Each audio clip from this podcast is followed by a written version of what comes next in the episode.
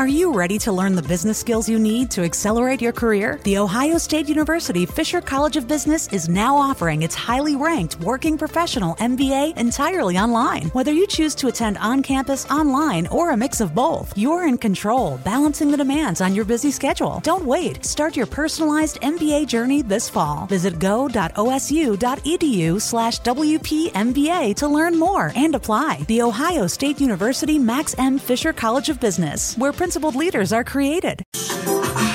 Jesus,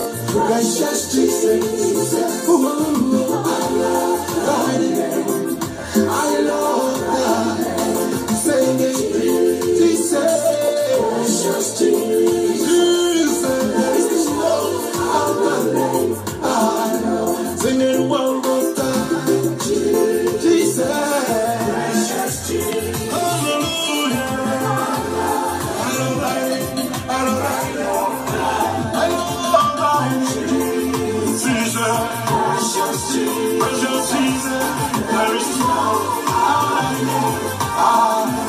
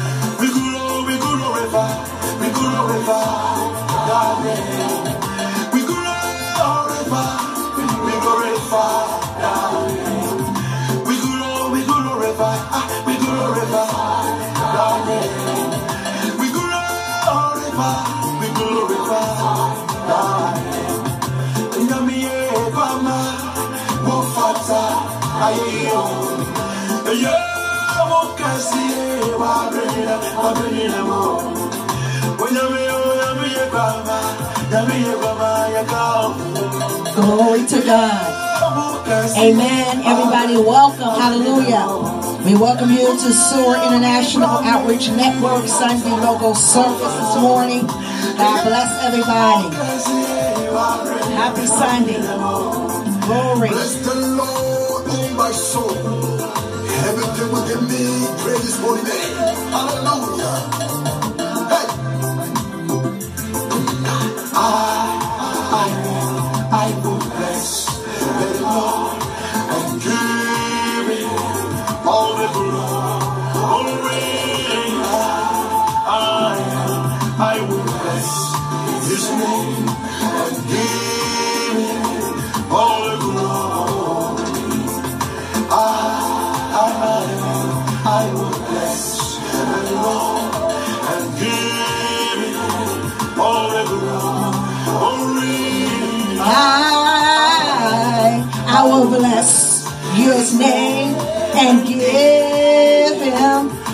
glory.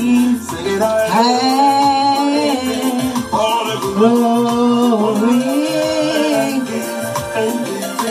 All the glory.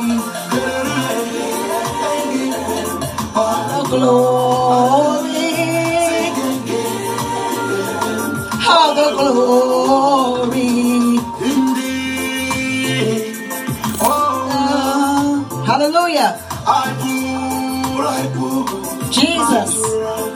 Hallelujah. Indeed. Yeah.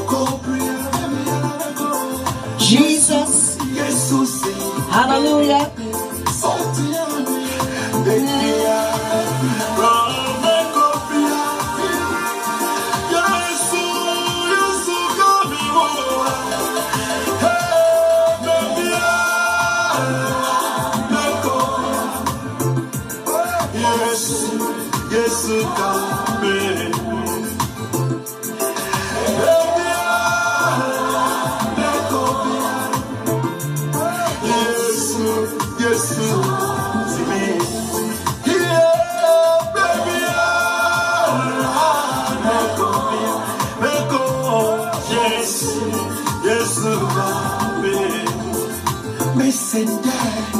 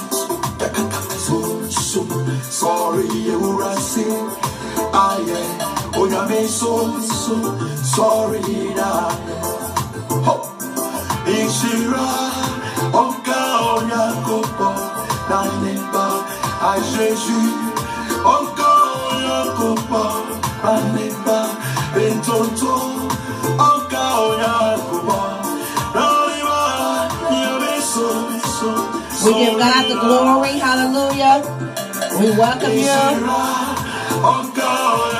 We give you all the glory. We give you all the praise. Hallelujah. Bless his holy name. Thank you, Lord.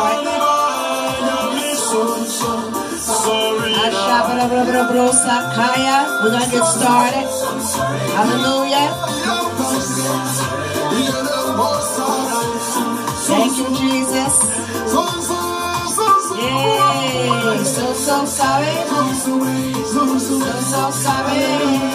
Oh, goes away. Yeah.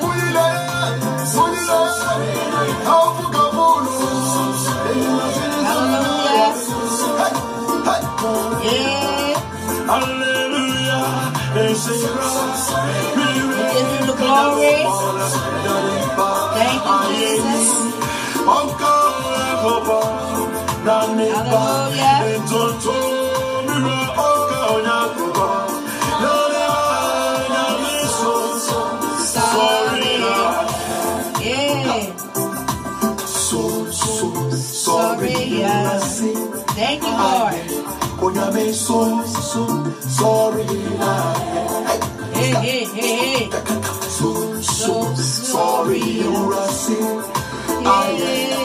Ready to learn the business skills you need to accelerate your career? The Ohio State University Fisher College of Business is now offering its highly ranked working professional MBA entirely online. Whether you choose to attend on campus, online, or a mix of both, you're in control, balancing the demands on your busy schedule. Don't wait. Start your personalized MBA journey this fall. Visit go.osu.edu slash WPMBA to learn more and apply. The Ohio State University Max M. Fisher College of Business, where principled leaders are created. Strike! Jeez, hopefully this is the last pitch. What in the walk-off world? That's a Skag Liberty Z zero-turn mower.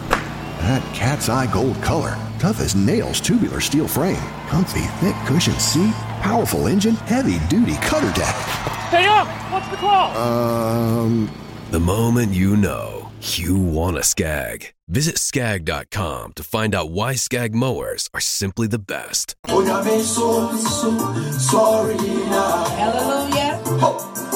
Ishira Oka Onyakopo Thank you, nipa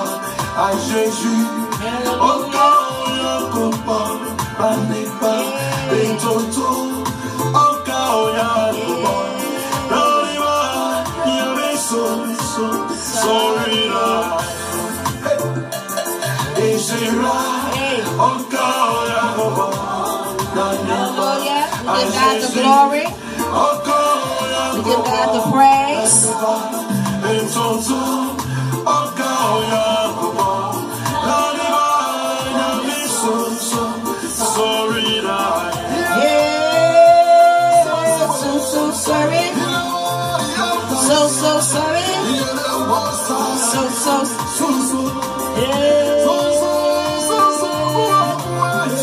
So, so sorry. So, so sorry.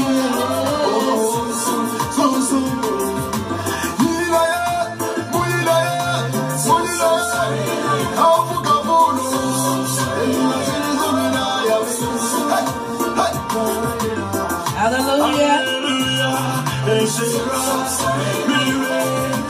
So, so sorry.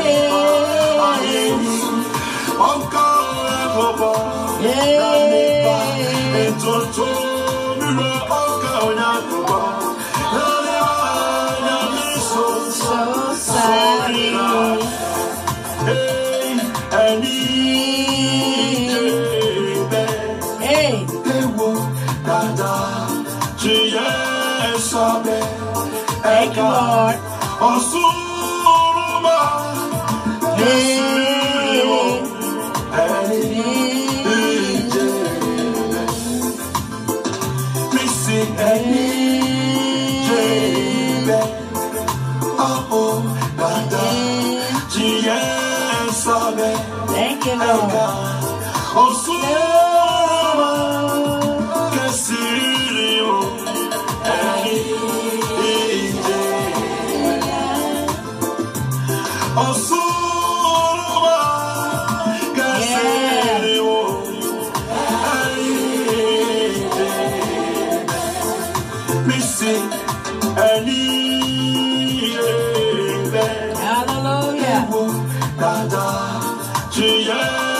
We give God the glory. Osuruma kasiriwo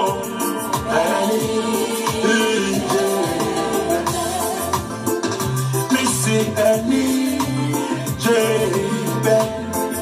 Aho Dada Jiye Sabe Hey. Osuruma We give God the glory.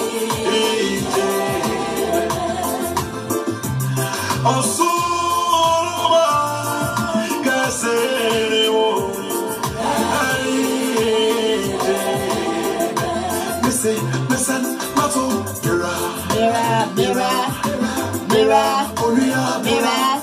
Yami to me, send to me in a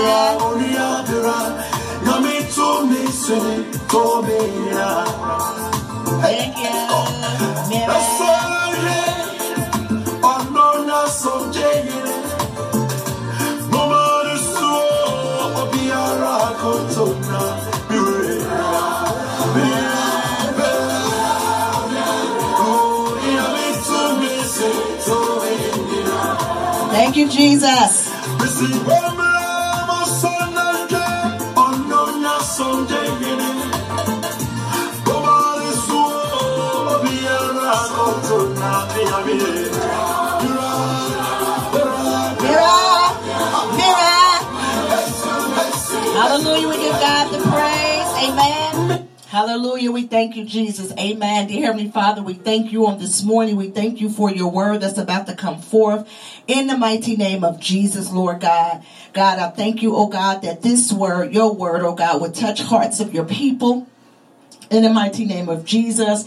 Decrease me that you may increase what the Lord may say and do for his people in the mighty name of Jesus. Oh, Father, I just ask you, God, to let the people be blessed. I decree and declare healing, even as God's word go forth in the mighty name of Jesus. And God, we thank you on this morning. This is the day that you have made. We shall rejoice and be glad therein. Thank you, Lord, for decreasing me, that the word of God shall increase in me to release to your people that healing, deliverance shall take place on this Sunday morning.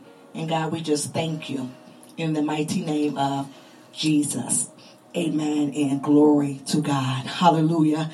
So we give God the glory, we give God the honor. Amen. We thank the Lord for what he has done in our life. We thank the Lord for what he is doing. Amen in our lives and we don't take it for granted on what the Lord has done. Hallelujah. So let's just go ahead and give God praise. Amen. Let's go ahead and lift up his holy name. Amen. Let's go ahead and shabach him on this morning. Hallelujah. Let's go ahead and just show him how much we love him with a shout of praise unto him on this morning because we know that without him, amen, we can do nothing. Amen. We can do nothing. We can be nothing. So we just give God the glory. We give God the honor. Amen. Hallelujah. For him on today. Glory to God. So come on, y'all. Let's just go ahead and say thank you, Jesus. Hallelujah. This is the day that the Lord has made. We are rejoicing and being glad therein. My God, my God from Zion. We are so excited. It is nice and warm and nice and sunny and just the joy of the Lord is with us. Amen. You know, it's nothing like having the joy of the Lord all year around. Not just because it's Christmas, but because Jesus is joy. Because when you look at the word joy, it is J O Y. Joy on you. So we thank God for the joy on us on this morning because his joy is truly on us. Amen. As we is lifting up his name. Amen. Hallelujah. So we don't take it for granted on what God is and who he is and what he has been in our life. Amen. He is holy. He is awesome. He is all that. Amen. He is so great in our lives. Amen. He's so great no matter what we may be going through in life, He is still great. He is still our Father, amen, in heaven. And He's also our Father here while we on earth. Isn't that so awesome? Where He can be in, in the heavenlies and also here in on the earthly realm while His children is here, amen. Amen. So on last week we talked about abiding, how to abide in Christ in that secret place. And we arrived at um, Psalms 91 where it says, He that dwell in the secret place of the Most High God shall abide under the shadow of the Almighty. He that dwell in the secret place of the Most High shall abide under the shadow of the Almighty. I said, Who shall dwell in the secret place of the Most High? And I put God. Because, you know, sometimes we can dwell in high place that's not God. So I just want to make sure that you know that we're talking about God in that high place with God Almighty. Amen. And then it said in Psalms 23 and 4, Yea, they I walk through the valley in the shadow of death, I will fear no evil, for thou art with me, the rod and thy staff, they comfort me. Yea, though I walk through the valley in the shadow of death, I will fear no evil. Now, when you look at the word evil, glory to God, I turn that word around and look at it as live. So I will fear no but live. Amen. I will fear no evil, but I will live. Amen. For thy art is with me, thou rod and their staff comfort me. Amen. And then we said the word abide means to what? Remain. And then we talked about how he said, if you abide in my word, you're truly my what? Disciples. And then Jesus also came back and let us know at the very end, he said that they went out from us but they were not really of us. For if they had been of us, they would have remained with us, meaning that, that they will continue to abide in Christ. Because when we come to Christ, we don't come to Christ because of people, because of status, because of money, because of who's in charge. But we come to Christ because he is the Savior, because he is the risen one, because he is the resurrection, because he is life. He is the living water. That's why we come to Christ. Amen. So if they would have remained with us, meaning with Christ, because we're in Christ, we're his disciples. He's using us as a time as this, as his leaders to raise up those to become his disciples. Amen. By, by deploying his word, the word of God into the earthly realm, meaning going from nation to nation spreading the gospel of our Lord Jesus Christ. So he says, but they went out in order that it may be shown that they are not of us. So don't get it twisted. Don't get so upset because you found out that they're not of us. Amen. See, people will leave because they're not of us, meaning that they're really not in Christ. They're just about the things that they can receive from Christ or the things that they can retrieve from Christ. And once they receive and retrieve those things from Christ, then they're no longer around. So that lets us know really they was never really among us. They was never really of us. They just wanted to come because of stuff. They want to become because they was in need. And the thing is, you only can go so far because you're going to have to come back to that same place in Christ. Now, it may not be the same geographic location that you left, but you're going to have to come back to Christ because he will bring you to your knees. Amen. He will bring you to a place where you will have to seek him regardless of what it is. Amen. See, sometimes when we get the stuff, we think that we have arrived, but see, the stuff is just something temporarily. It is something that is just, um, I'm helping to soothe maybe an issue or to make us feel bigger than what we are, who we are. So sometimes stuff just make us be something that we're not. You know, sometimes stuff just allow people to see us in a different light. See, stuff sometimes make people, stuff sometimes make people feel like, oh, this makes me bigger than someone else. But let me remind you, it's not the stuff that makes you bigger than anyone else. It is the Christ in you that makes you that engine. You know, like my father said, he said, the only engine that I need to be behind me is not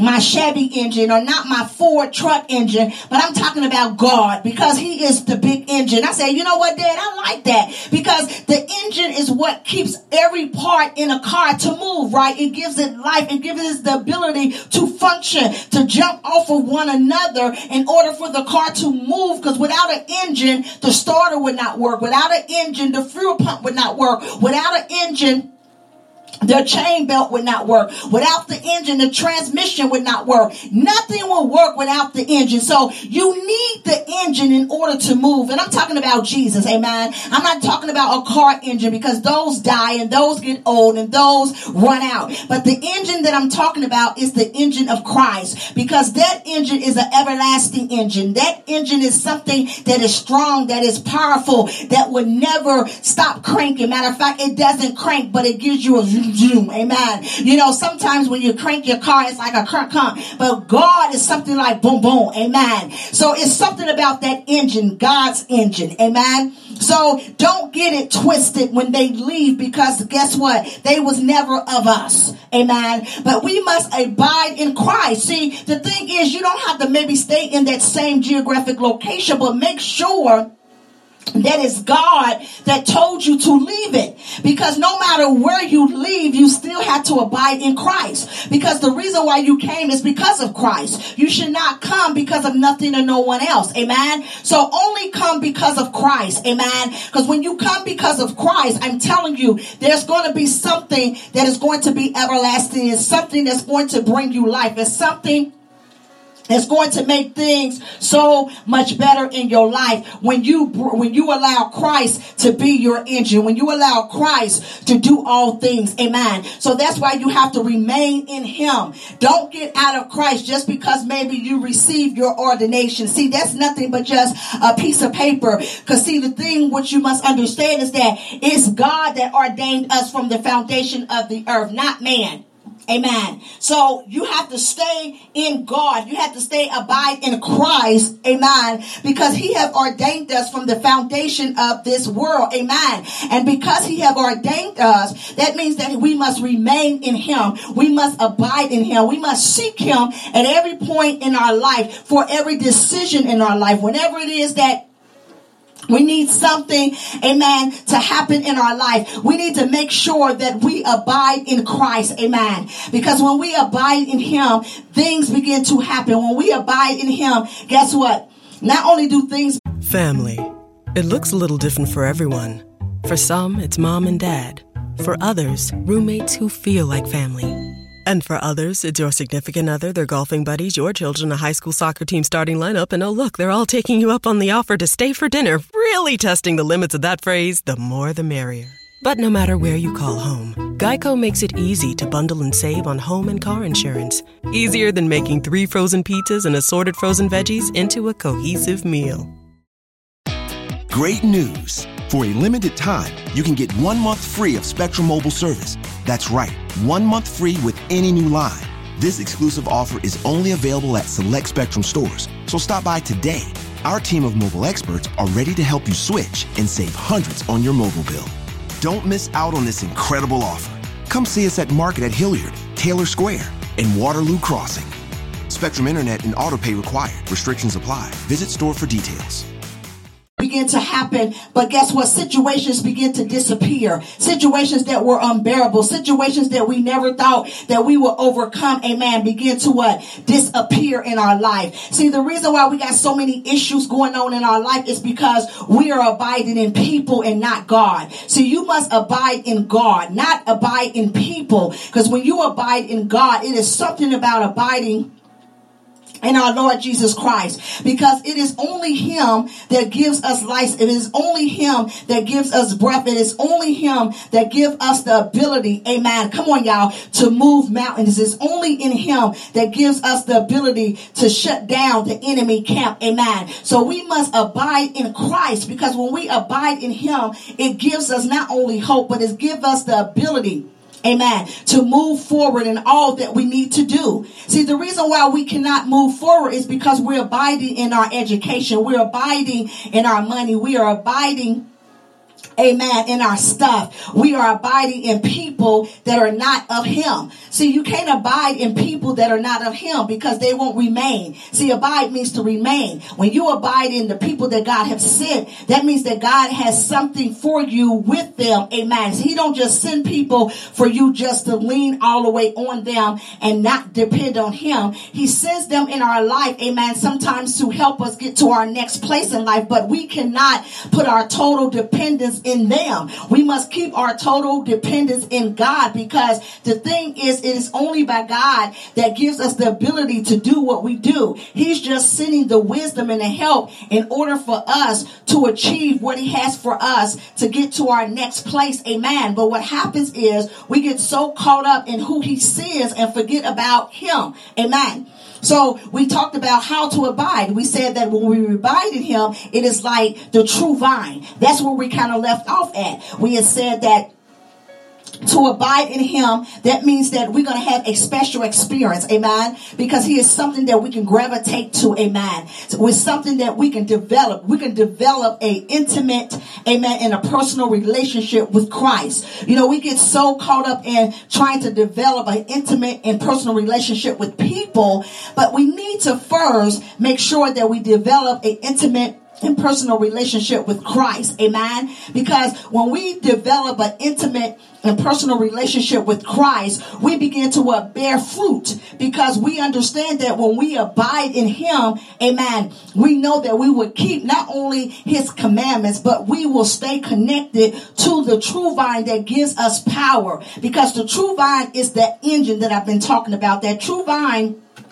is that power source that I'm talking about that gives us the ability to have power, amen, to be able to what cast out the devil, amen. It gives us power, amen, to be able to what raise the dead. It gives us power, amen, to heal the sick, amen. When we stay connected to the true vine, because as we have read, I told you um in, in our leaving on last week to go into the book of John. So let's go there because we said that in the book of John, chapters 13 through chapter 17, it talks about how we stay connected, amen, to the true vine, amen. So it gives us a lot of different scenarios on how Jesus, amen, allowed us to stay connected to that king, amen, that same crucified king, that king that gave his life for us. But it reminded us that we must stay connected in order to bear fruit, amen, by abiding in him because when we don't stay connected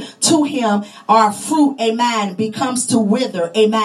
So when we read in chapter 13 in the book of John, it began to talk about himself as the true vine and him being our father as the vine dresser. Amen. See, the true vine is the Messiah. Jesus, our Lord Jesus, amen. He is the one who has fulfilled the covenant, amen. Because even when we go to the book of Isaiah, amen, chapter 5, let's go to the book of Isaiah, chapter 5.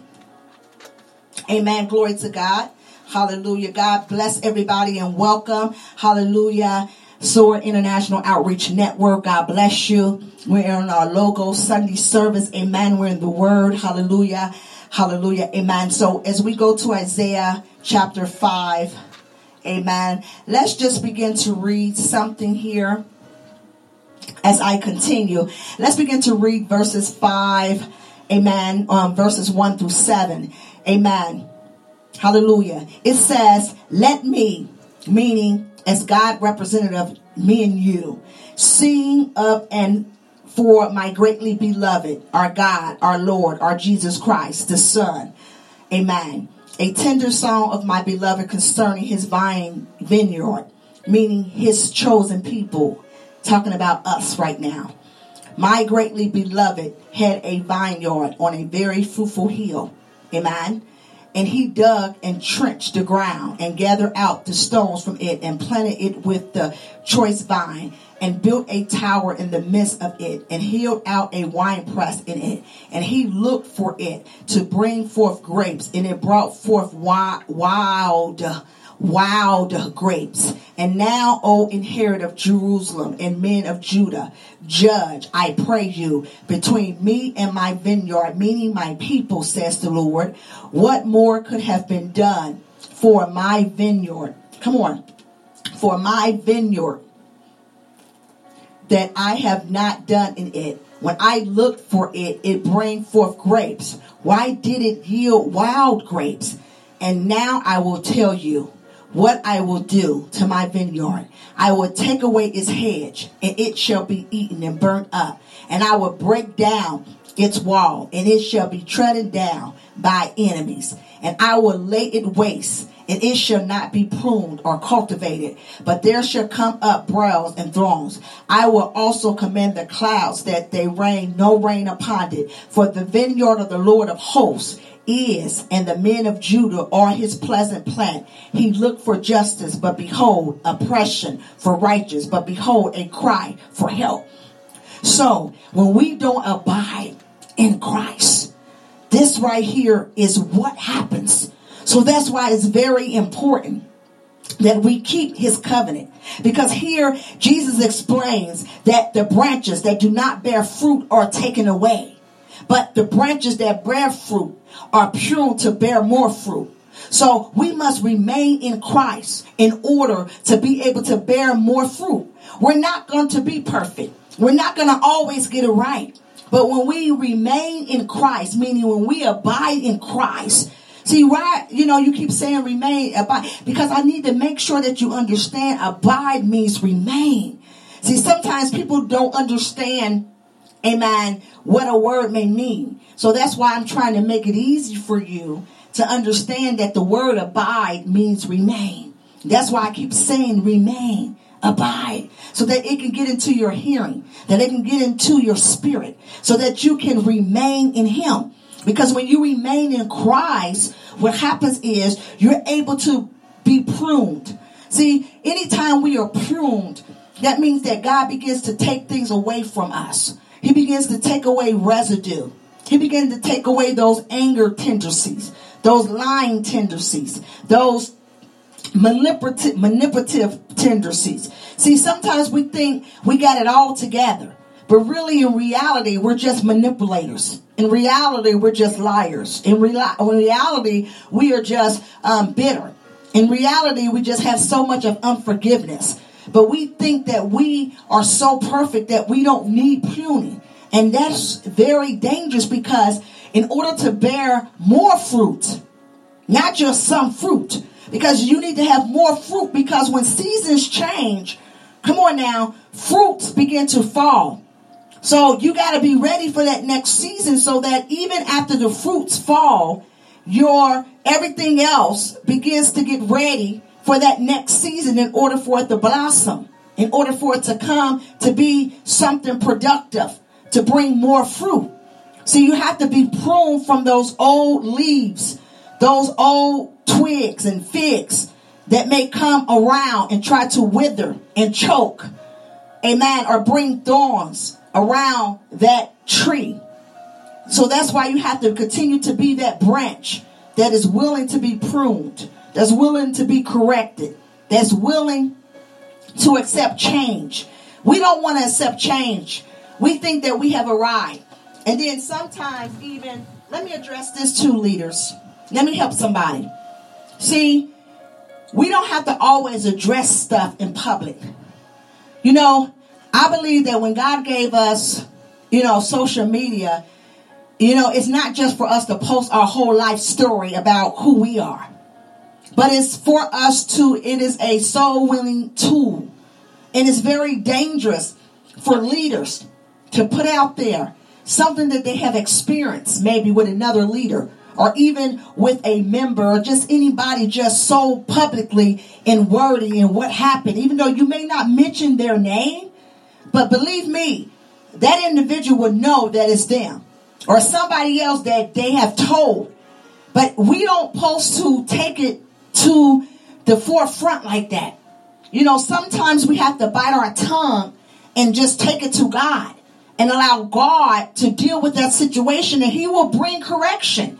Because if a leader is doing anything out of the will of God, believe me, God will deal with them. Now, it may not seem like it to you because you may see that they, oh, they're still prospering and things are going well. But believe me, God will not allow us as leaders to hurt not only his people, but to hurt one another. But we as leaders have to be very careful to abide in Christ in that secret place of prayer and consecration, even in a dispute or situation that we may have with somebody else. Because as we're growing and we all are growing, we shouldn't have to broadcast that stuff out because it is not healthy. Amen. Because what happens is we begin to try to tear down someone else's character. So just because of a maybe miscommunication or a disagreement, and it's all right to disagree, but that doesn't mean that we have to bring it to the forefront for everybody else to know. But at the same time, you have people that are very disrespectful, that sometimes does things that they know they shouldn't do. So, you know, I'm not saying, okay, just allow people to walk over you. No, because you know when you're not accepted, we know what to do. Kick the dust off our feet and keep it moving. Leave our blessing and keep it moving, because we know that uh, when they went out from us, but they were really not of us. Because if they was really of us, they would have remained with us. But they went out in order that it may be shown that they are not of us, because love is of God. Love is of us, supposed to be, because we must have love. How can we lead anybody or teach anybody or disciple anybody without any love? You have to have love. It's not easy loving people that are not lovable. It's not easy loving people that have never loved, that don't know how to love. Because you can tell a person that that's never been loved or don't know how to really care for someone just by when you go and interact with them and you begin to what hug them. Just their reaction or their approach. Sometimes they may even hug you, but you can see there's a distance because maybe of betrayal or maybe because they have been hurt or been misled or just don't know how to love. So as you continue to love and show godly love, what happens is it helps them to grow into love. So you can't teach nobody how to love. Only God is love and can teach someone how to love. But when you release your love, what happens is it allows their spirit to be more interactive. To say, you know what? Um, even though I know I'm acting this way, this person just keep on coming with love. Okay, God, how do I handle this? Because I've never been loved. I don't even know how, you know? So they're even dealing with that, trying to see how they can embrace that authentic love. I'm not talking about that eros or philios or whatever other love. I'm talking about agape love. Amen. So as we continue to abide, we don't want our fruit to be taken away. See, the branches that do not bear fruit are taken away. But the branches that bear fruit is pruned for more fruit. See, when we bear fruit, we grow in character. We grow in integrity. We grow in being more trustworthy of the things of God. We grow in our love. We grow in how we deal with people and how we receive people. We become more Christ like because it reflects the fruit of the Spirit. And we said we would talk about the fruits of the Spirit. Amen. See, we're getting right into what we talked about. Amen. Last week. So I had to give you a little breakdown in order to get to where we are right now. Amen. So as we begin to say that once we're able to come to this place right here, we're able to allow the fruits of the Spirit to come forth because now we're bearing more fruit. So being Christ-like releases those fruits of the Spirit. And those fruits of the Spirit that I'm talking about is simply these. Amen. As we go right here to the book of Galatians, chapter 5, verses 22 through 26. but the fruit of the Holy Spirit, the work which is his presence within accomplishment, first of all, is what? Love Hallelujah. Joy, meaning gladness, peace, patience. Great news. For a limited time, you can get one month free of Spectrum Mobile service. That's right, one month free with any new line. This exclusive offer is only available at select Spectrum stores, so stop by today. Our team of mobile experts are ready to help you switch and save hundreds on your mobile bill. Don't miss out on this incredible offer. Come see us at Market at Hilliard, Taylor Square, and Waterloo Crossing. Spectrum Internet and autopay required. Restrictions apply. Visit store for details. Great news! For a limited time, you can get one month free of Spectrum Mobile service. That's right, one month free with any new line. This exclusive offer is only available at select Spectrum stores, so stop by today. Our team of mobile experts are ready to help you switch and save hundreds on your mobile bill. Don't miss out on this incredible offer. Come see us at Market at Hilliard, Taylor Square, and Waterloo Crossing. Spectrum Internet and autopay required. Restrictions apply. Visit store for details. Um, and even temper, forbearance. So that's the same as peace, kindness, goodness, excuse me, benevolence, amen, faithfulness, gentleness, meaning being meek, having humility, self control, meaning having self restraint, contents. And then it says, against such things there's no law. Amen. Amen. And those who belong to Christ, Jesus, have crucified the flesh, meaning we no longer walk in the flesh, but we walk in the spirit with its passions and appetites and desires by the Spirit, which is the Holy Spirit. We have life in God that allows us to what move forward by walking in obedience, walking in line, and having conduct control by the Spirit of God. So at the end of the day, let us not become vainglorious or self-conceited or competitive and challenging and provoking and irritating to one another, envying and being jealous of one another. That right there is so powerful. My God. The Bible is letting us know let us not become vainglorious. Okay, Apostle, what's vainglorious? Meaning that you're all into yourself. Have you ever met somebody where you begin to talk to them and you just begin to have a general conversation, just begin to, um, you know, you're in the conversation and um, you brought a subject up and you begin to talk about the things of God and what God is doing. I'm not talking about you know, what you're doing. And then they begin to say, well, you know, I've done that too. And, you know, I'm doing this and I'm doing that. So every time you begin to just start in that conversation, they keep coming back talking about what they're doing.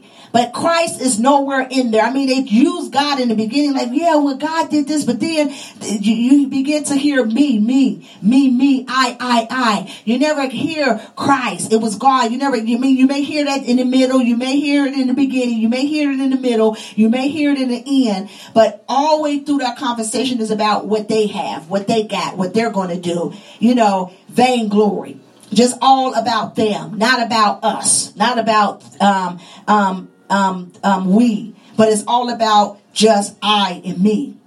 Vainglory. And self-conceited, pretty much the same. Just conceited, always in the mirror, always just, you know, trying to make people be it's like a people pleaser. You know, you have to look a certain way, you have to be a certain way. You know, it's like keeping up with the Joneses. You know, when the Joneses get this, you have to get that. When the Joneses have that, you have to have that. When the Joneses go there, you have to go there. You know, it's like you're self-conceited. You, you're so worried about how people portray you, how people look at you. When at the end of the day, yes, we all want to look nice. We all want to look appropriate, but it doesn't matter what nobody else's thing. Long if God is happy with who we are and how we are, all that matters. But we are so self-conceited that we want to please everybody. We want everybody to look at us and we want everybody to see what we have. And we just think we're just high, mighty, and glorious and just nothing is can touch us. You know, just so self-conceited. Just, oh my God, you know, it's all about me. You know, it's just all of that.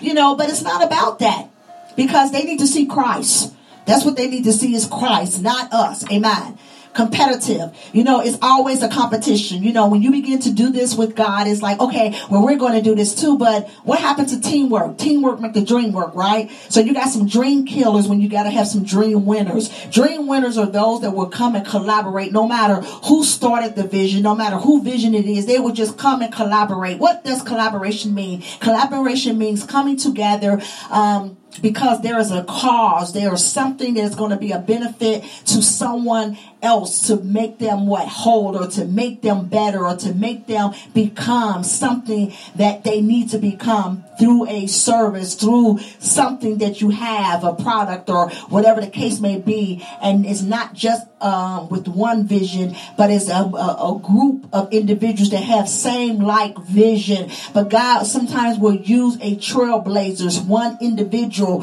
to lead that vision to be that visionary where all the other visions come together and everybody has their part. It's like the body. Without the head, the shoulder cannot move. Without the arms, hallelujah, the Without the shoulder blades, the arms cannot move. Without the finger, without the wrist, um, the hand cannot be attached to the arm. And without the leg, the ankle can't be touched to the, ankle can't move, and without the ankle, the foot can't. Come on, I'm just saying the body parts really explains to us how we need to stay connected, collaborate as one, because there's one cause, there's one mission, there's one vision, and that is to disciple, make disciples, to go and spread the gospel of our Lord Jesus Christ, to raise the dead, to heal the sick, to cast out devils. Come on. That is the main goal. But we are so competitive. We want our church name to be this and we want our people to be that. We are the chosen people. We're God's people. We're one people. So while we're so separated as this individual over here and this church over here and this nationality over here, we're so separated in so many different ways through nationality, through geographic locations. We're so competitive now in business. That's a different drive. You want a competitive, hallelujah, business force because it brings more out of you. It brings more ideas out of you. It brings more of your ability to strive, to make things better, to be a little more successful. So you need a competitive, uh, uh, uh, excuse me, you need um, um, a competitor to help drive that out of you. It's not to compete with them, but it's to bring a drive out of you, um, of your service, of your product of your goods in order for it to be top line for you to produce and make more money. But i'm talking about in christ. We need not to be competitive with the word of god. We don't need to be competitive in ministry because if we can all come together collectively and feed the poor, why not? If we all can come collectively to feed the poor, why not? If we all can come collectively together to preach the gospel to those that are lost, why not? If we can be more collective and come and do deliverance service, why not? Because there is a fivefold ministry I'm talking about. The apostle, the pastor, the prophet, the evangelist, and the teacher and the fivefold needs to be in operation in order for the apostolic, prophetic, hallelujah, move of God can be present so that the glory, my God, can be so, hallelujah, oh my God, where no one can stand in his presence, where people are not just being delivered, but people are being made whole. When the body of Christ come together and allow the fivefold to move as a unit, to move as a force of God, that engine that I've been talking about what a work that would be. So we need not to be so competitive in ministry or challenging. You know, we sometimes challenge one another. We challenge leadership. We challenge people just to see where they are, just so that they can fit in our clique. Let me help somebody. There's no cliques in the body of Christ. The only, um, we're only in one hallelujah body, and that's Christ's body. But we get so caught up in challenges, challenges on who clique we're going to belong to. See, that's the problem. That's why we can't disciple nobody because we're clicked up. It's only about us and we're only discipling one another. Aren't we so full, ready to agitate because we're so full of prophesying to only ourselves, praying only among ourselves when there's so many people out there that are lost and so many people out there that not only they know Christ, but they need Christ. But we're so, hallelujah, challenging sometimes because we feel like we have arrived. We feel like Nobody can come into our presence because we're so highly anointed. Oh, we have our hallelujah, our um, armor bearers, and we have a, a, a, a, just a group of people that is holding us back. But be like Paul, you know,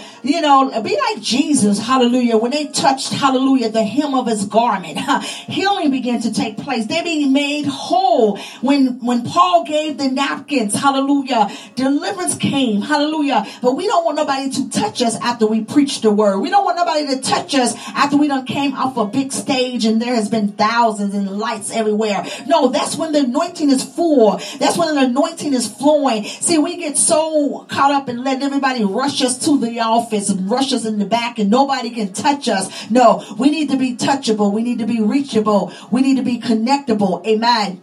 So we need not to be so challenging so that people have such a challenge to get to know the Christ in us. Amen. And we are so provoking. We provoke one another. We provoke one another out of ministry because maybe God has sent somebody over here to do this work and you come and try to provoke them and cause riffraff and send people to come and join the ministry, but really they're not coming to join. They're coming to tear down. They're coming to root out. They're coming to bring, hallelujah, hallelujah, um, um, frustration. They're coming to try to destroy what God has started. But the thing is, you won't be able to destroy what God has started. So we need to stop provoking men and women of God. Stop provoking people of God. Stop provoking the lost. You know, that's why they're not coming in because we're provoking them by being so high and mighty. And we don't want to touch the homeless. We don't want to touch those that don't look like us, but we want them to come to our church and fill up our church and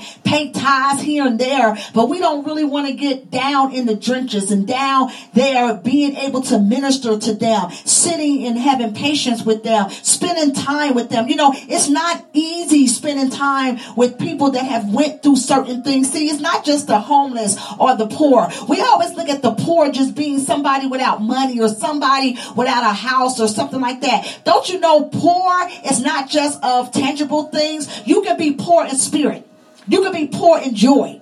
You can be poor in peace. I'm just saying. So it's not just about tangible things or how a person look or what they're be coming out of that makes them poor. So quit looking at that as being poor. Somebody that is very rich, got a lot of money, hallelujah, can be poor because they are poor in spirit, meaning that they have no joy, meaning that they got all the money, but they have no joy. They look down and out, they look dreary and worried, but they have no joy. But when God used you to come and be that light, don't provoke them by trying to force them to come and join your church or try to force them to come and do and be part of whatever you're trying to accomplish. Let God be God. If God has sent them to be a part of that, let me tell you something. When you continue to allow your light to shine in their life, if that's meant for them to come and be part of the ministry or be part of what God has or whatever it may be, they will be a part. But don't see that's our problem. We want everybody to just join just like that. We want everybody to come so we can fill up. It's not about that. We have to feed people the word of God. We have to let God, amen, do the work so that they can what abide.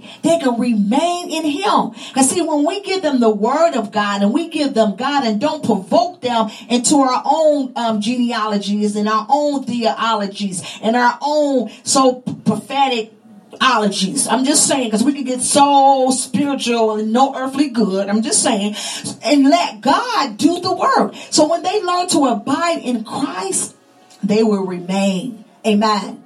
And irritating to one another. So we can be irritating to one another. Meaning that you can irritate somebody just by something that you do. I'm just saying. Envying. Sometimes we envy people and we don't even know what they're going through. We envy people and don't even know what they've been through. We envy people and don't even know what they have accomplished. You know, we envy people and think that they have so much and they have this and that. And really, when you look at it, it is just a front. It's just what you see on the outside. But you don't see what they're going through on the backside. You don't see the struggle that they have on the backside. All you see is the big house, the car, but sometimes you got people that's trying, they're struggling just to keep the house. You got people that's struggling just to keep the car.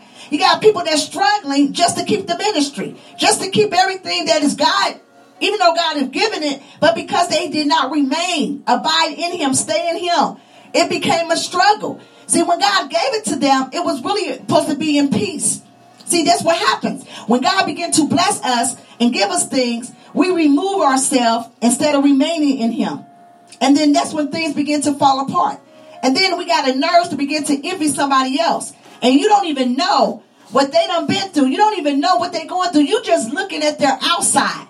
But you don't even know. They're like, come on, that speckle being looked at. Like Paul said, living in caves. Sometimes not even having something to eat. I'm just saying. But you wouldn't be able to tell because how glorious they look on the outside because the peace of God that surrounds them the joy that's within them, the love that's among them, because they are content with what they have. They're not all of these things of this world, but you begin to envy those that work hard, those that have really put in so much in, amen, and prayer and fasting and seeking the face of God on the threshing floor. I mean, you don't see their sacrifice. They have given all that they have had.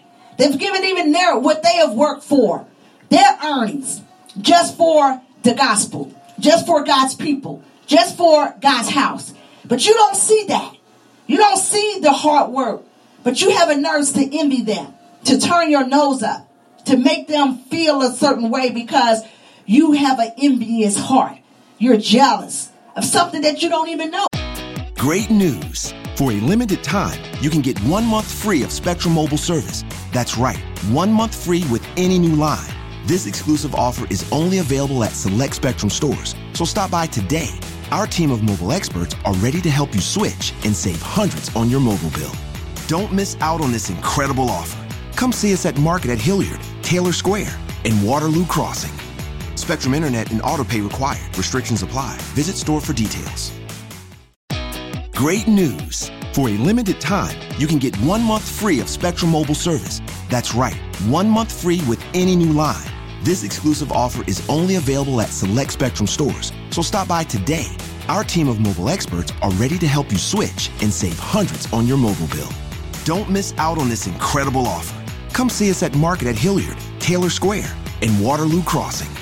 Spectrum Internet and autopay required. Restrictions apply. Visit store for details. Matter of fact, if the fact be told, they'll tell you, hey, here, you can have this. But would you be able to stand it? Would you be able to go through the fire? Would you be able to stand in the fire that I'm standing in? See, a lot of times people don't know the things that people go through to have what they have. See, we just look at things on the outside. We look at things that's tangible, you know, materialistic things, but we don't look at the spiritual things. Amen? Jealous of one another. We so jealous of one another. For what? How could you be jealous of my anointing? How could you be jealous of my love? How could you be jealous of my joy? Be happy for my anointing. Be happy for my joy. Be happy that I have a loving heart. Because one day, if you don't have love, you may have it. One day, if you don't have joy, you'll definitely have it. And you should have peace because you say you're in Christ Jesus because the Bible said those that are in Christ Jesus have peace. Amen. So your peace may arise. Amen. But at the end of the day, be happy for me. Be happy that God is using me.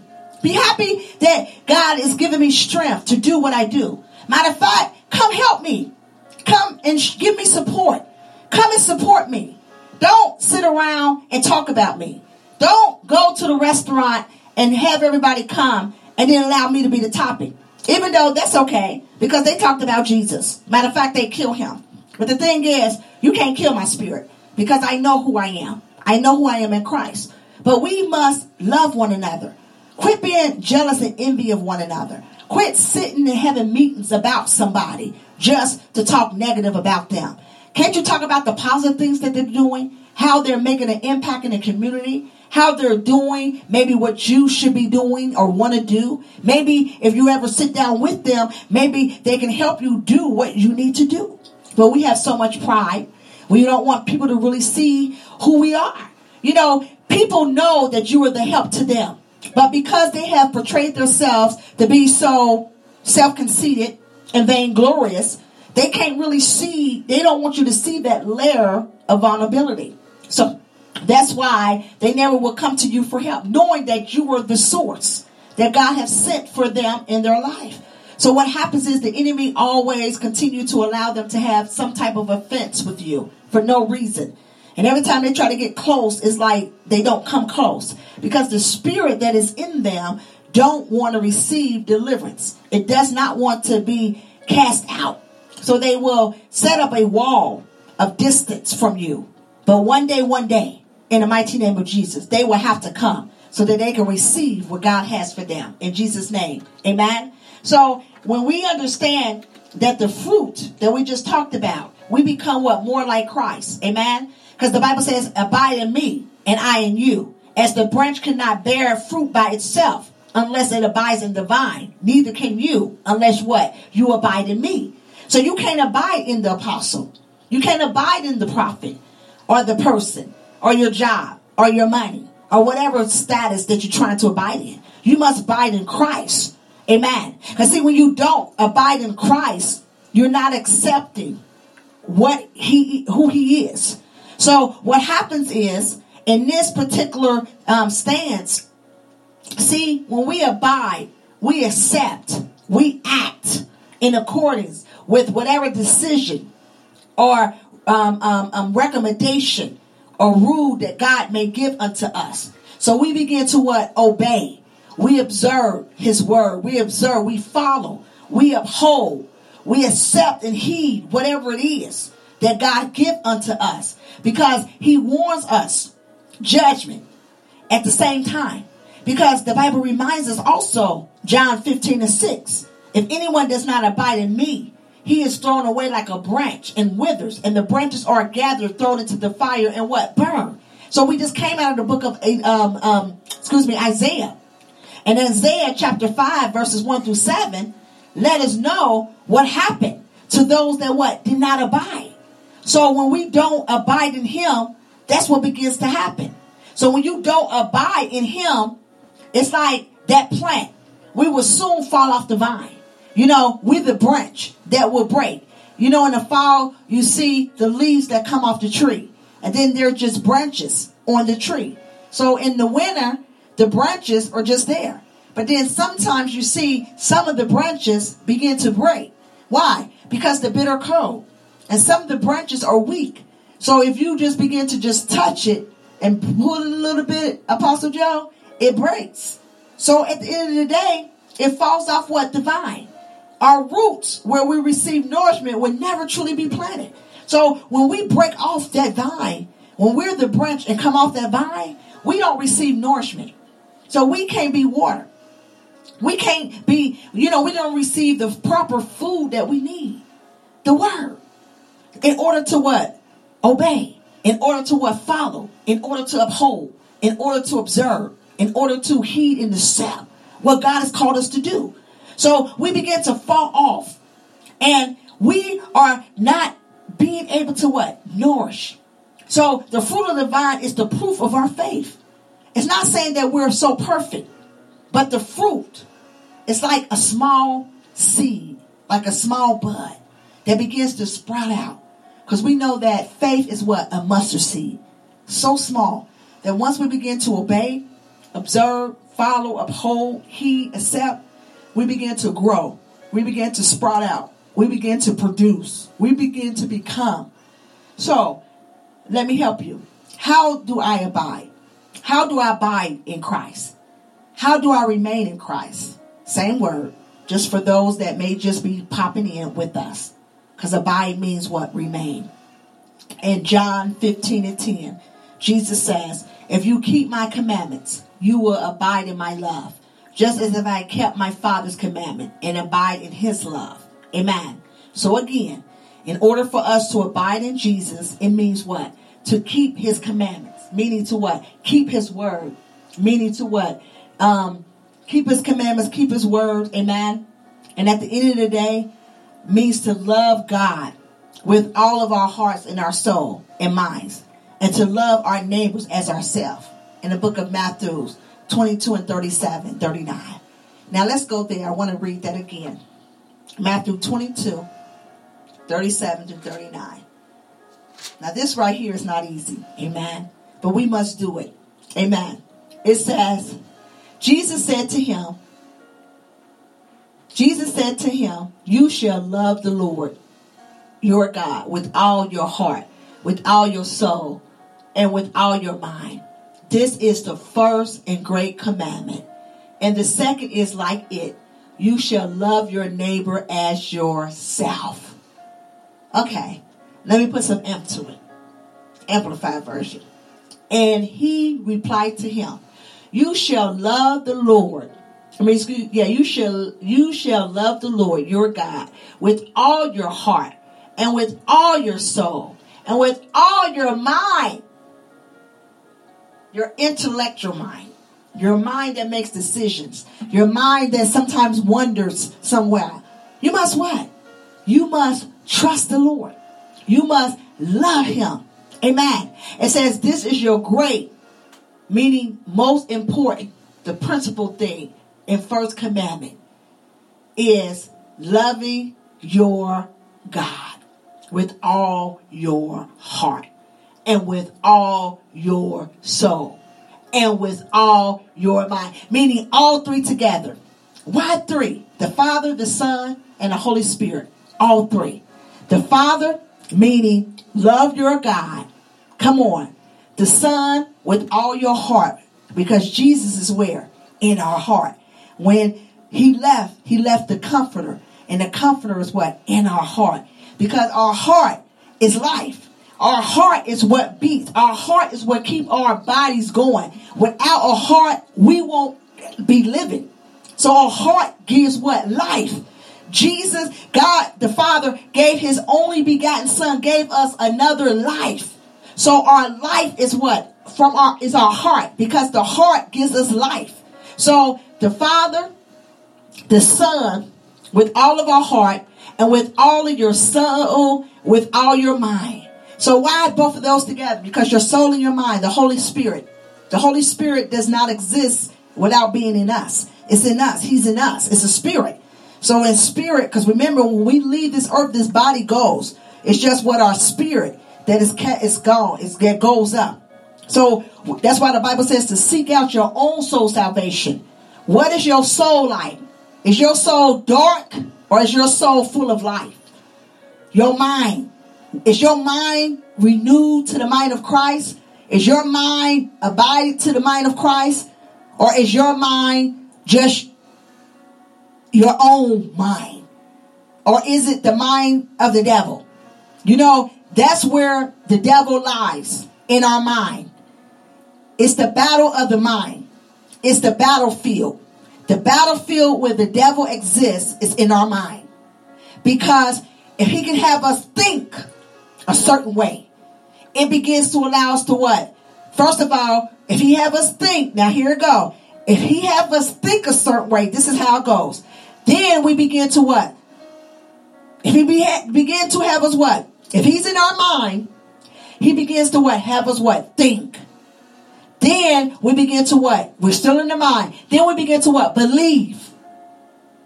And then we know our belief is what make us what? Begin to what? React. So that's what makes us begin to what? React. So we begin to think, believe, react, and then what? Speak. Then that's what gives him what? The authority.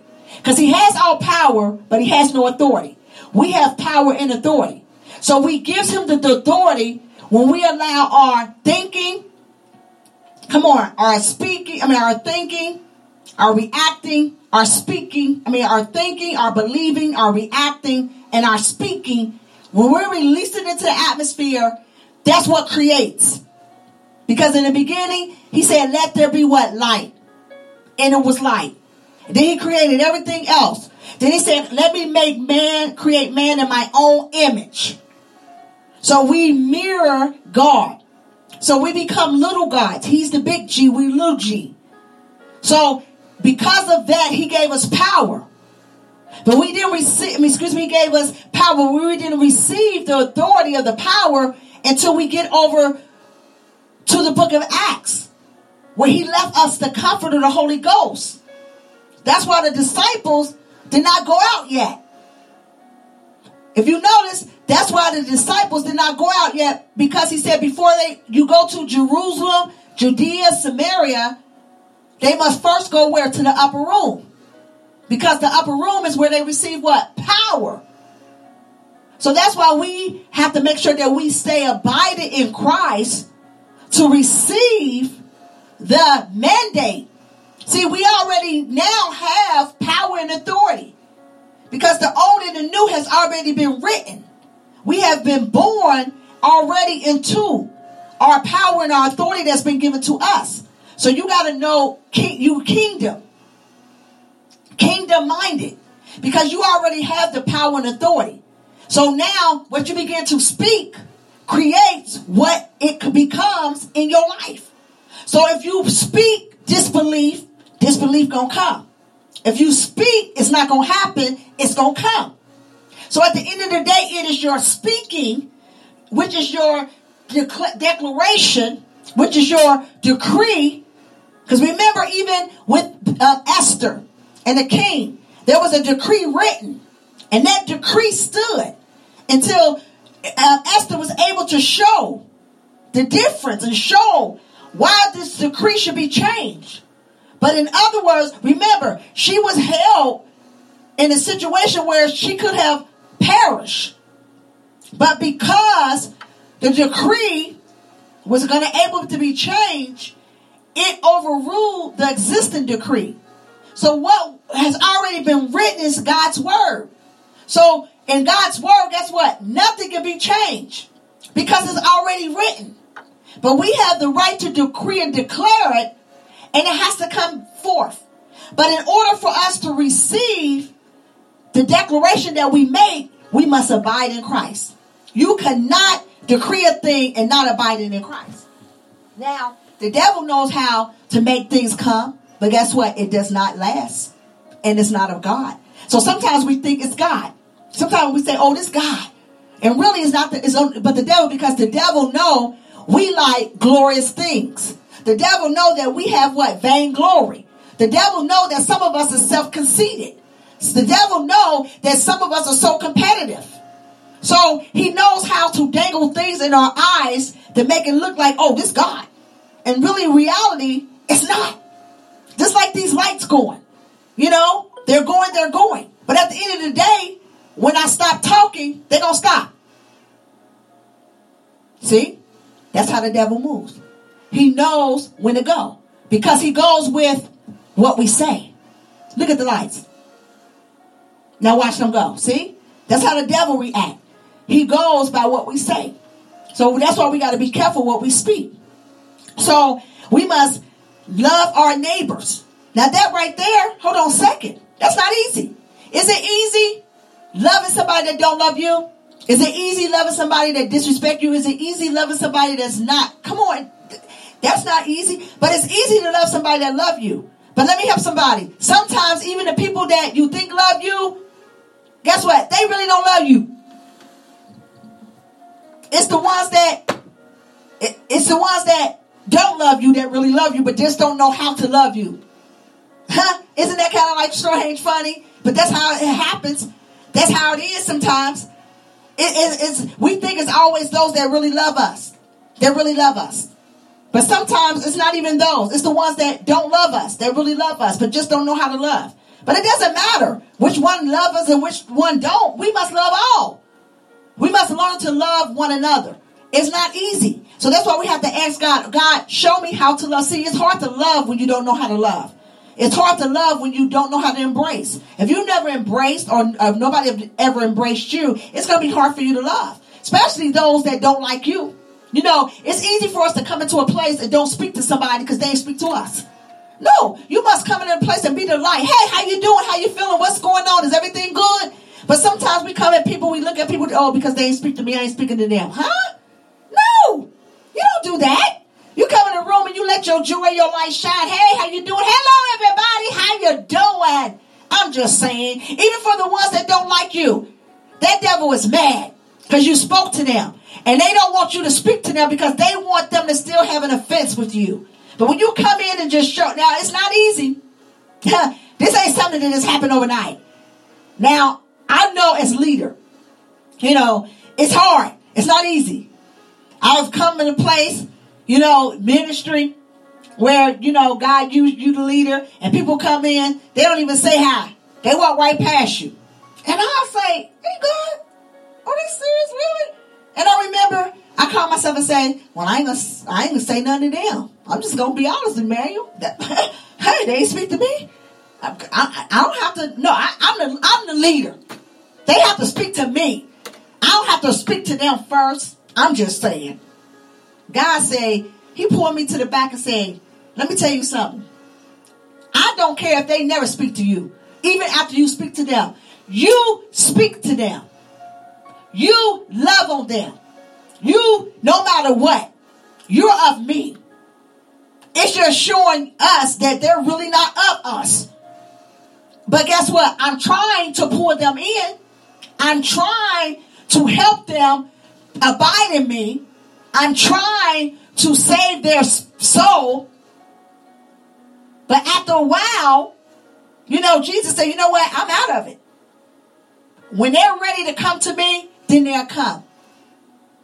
But for you, you do what I tell you to do until that time come. And then after that time come, if Jesus tell you, okay, whatever, you do what he say. But you must love your neighbors. Love them. I ain't telling you you got to hang with them, but love them. It don't hurt to love. Love is good. I'm gonna love. I'm just I I, I just want to love. That's it. Because it, it, it's just too much not to. It, takes too much out just to be mad. To, to come in with a frown and sad. No, life is short. We're not guaranteed today. People is not waking up today. Somebody we just laughed with yesterday did not make it into the land of the living today.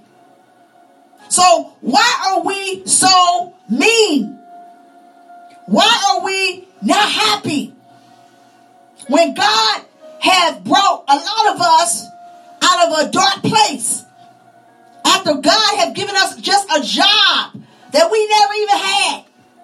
Gave us money that we we had but never really had as much. Gave us joy and peace. Gave us hot water. I'm just saying. I don't know. I know I lived in a one place and it was like, it was like, what, eight, ten people in the building? So if you ain't hit that shower early, you're going to get cold water because it's eight, ten people in the building. So one water heater. So that means that all those units is operating off one unit. So it was times that I said, ask the landlord, could you please turn up the water heater?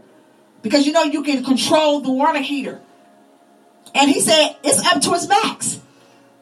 And I'm saying to myself, like, well, he needs to put in separate units because every morning I'm getting cold water. But I had to learn that these are people that get up early and go to work. So they're up early taking showers. So by the time I get up, the water gone.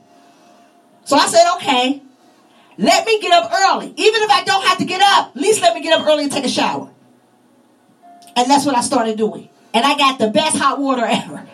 But now, I got hot water, hot water, hot water, hot water. I have to turn it down. I'm just saying. So you are happy just for hot water.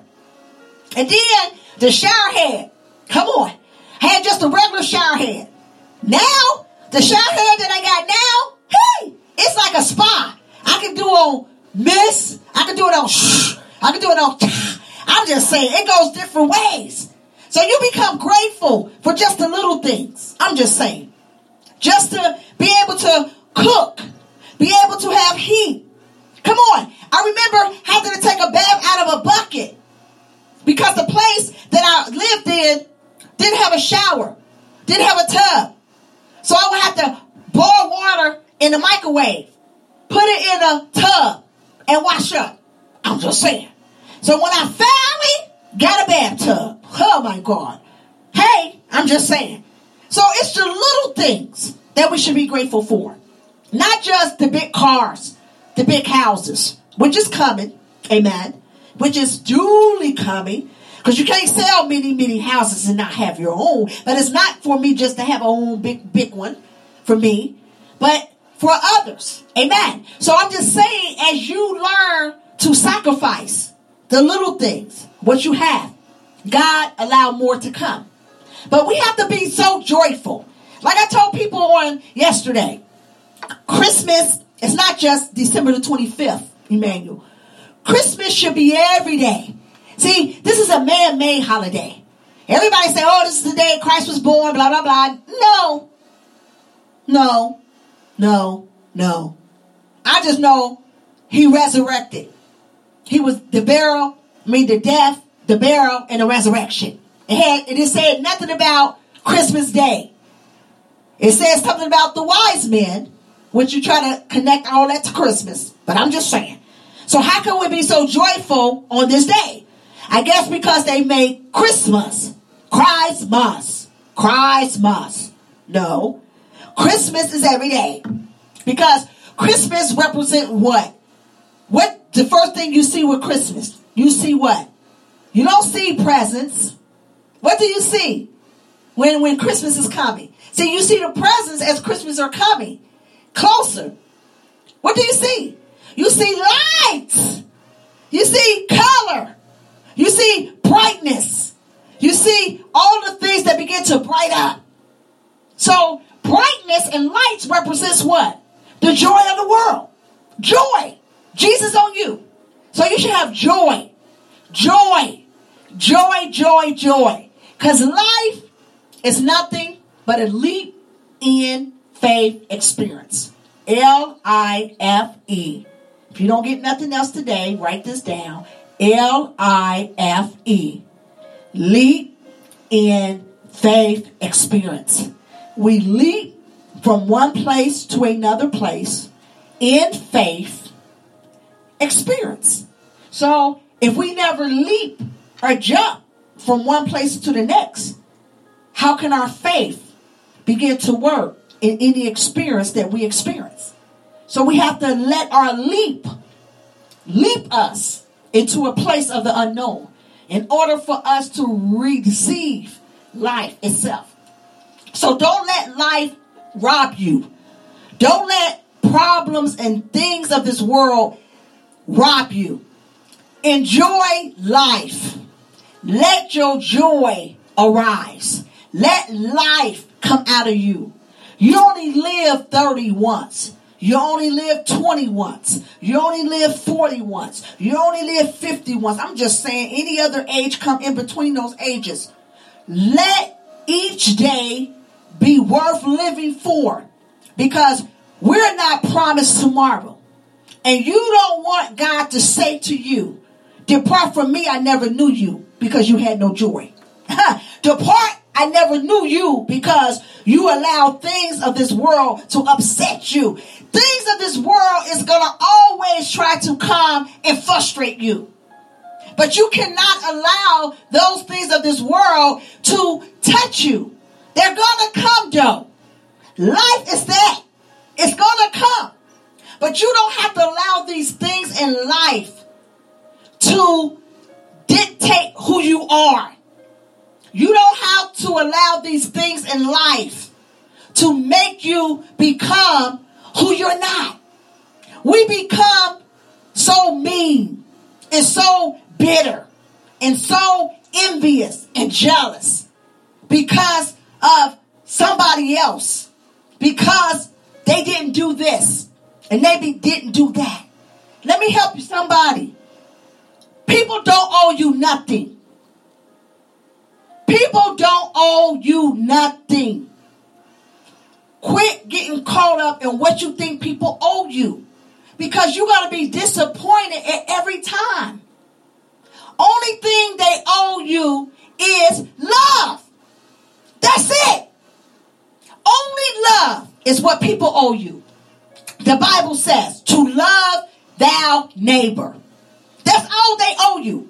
It's love. Agape. Love. Don't let them come and give you some other love. Because the enemy, he always try to do that, especially with single people. I'm talking about agape. Agape. Agape. Love.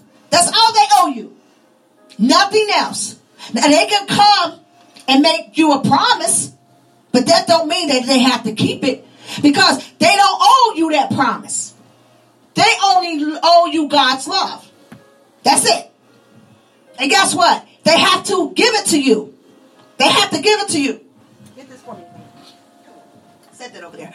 They have to give it to you. They have to give you God's love.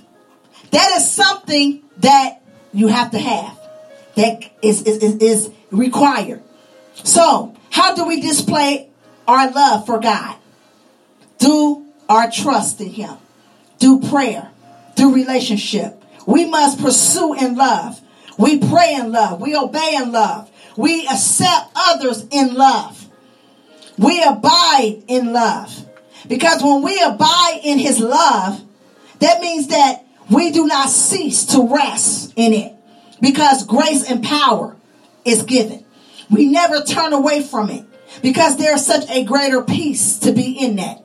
Because at the end of the day, when we when we stay in the love of God and we abide in him, we continue to walk in the light of his word. As we walk in the light of his word, there is power in Jesus' word. Because God reminds us as believers in Christ Jesus that the Lord uses his word to confirm and to strengthen and to gladden our hearts in him. And at the end of the day, even if there is an unbeliever that may not know Christ, guess what? The Lord uses his word to give life to their spirituality, to their dead soul. Because those unbelievers have a soul that is dead, that is not full of light.